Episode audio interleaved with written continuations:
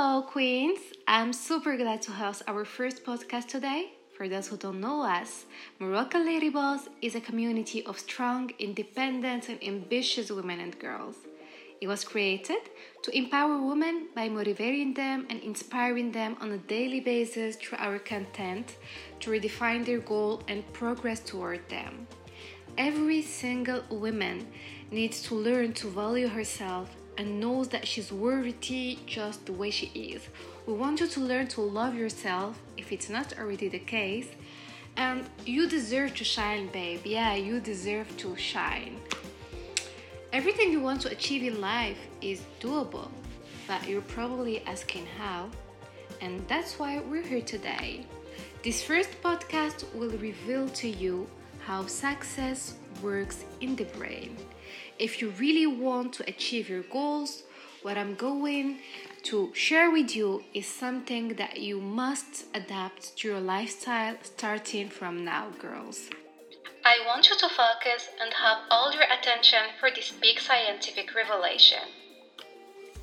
You've probably already heard about the law of attraction, the power of visualization, or the manifestation of desires.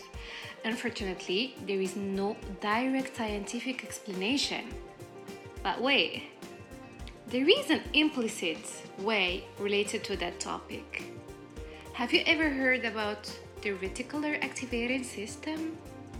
Mm, for those who don't know what it is, the reticular activating system is a remarkable system that we have in our brains.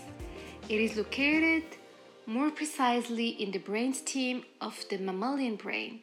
It is a bench of neural fibers commonly known as the reticular formation.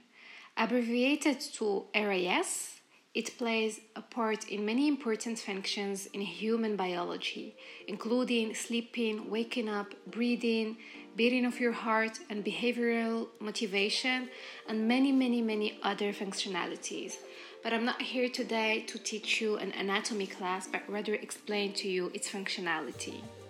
It is the portal through which nearly all information enters the brain the RAS is connected to the spinal cord at its base from where it accepts all sensorial information except smell. It filters the incoming information and affects what you notice and decides which information is not going to get access to your brain.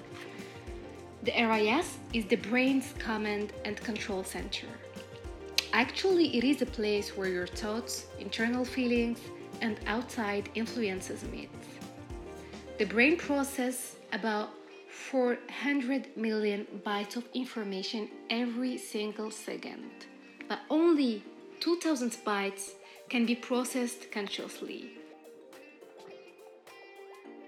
In other words, 99.99% of the information presented to you every day goes unnoticed. Yeah. If you had to deal with all the messages simultaneously, you would not be able to cope and would pass out. Definitely, yeah. But let me give you two concrete examples that clarify the information filtering. They're issued from Allan and Barbara Pease book, The Answer. So the first example, you need to imagine yourself that you're walking through a busy, noisy airport terminal.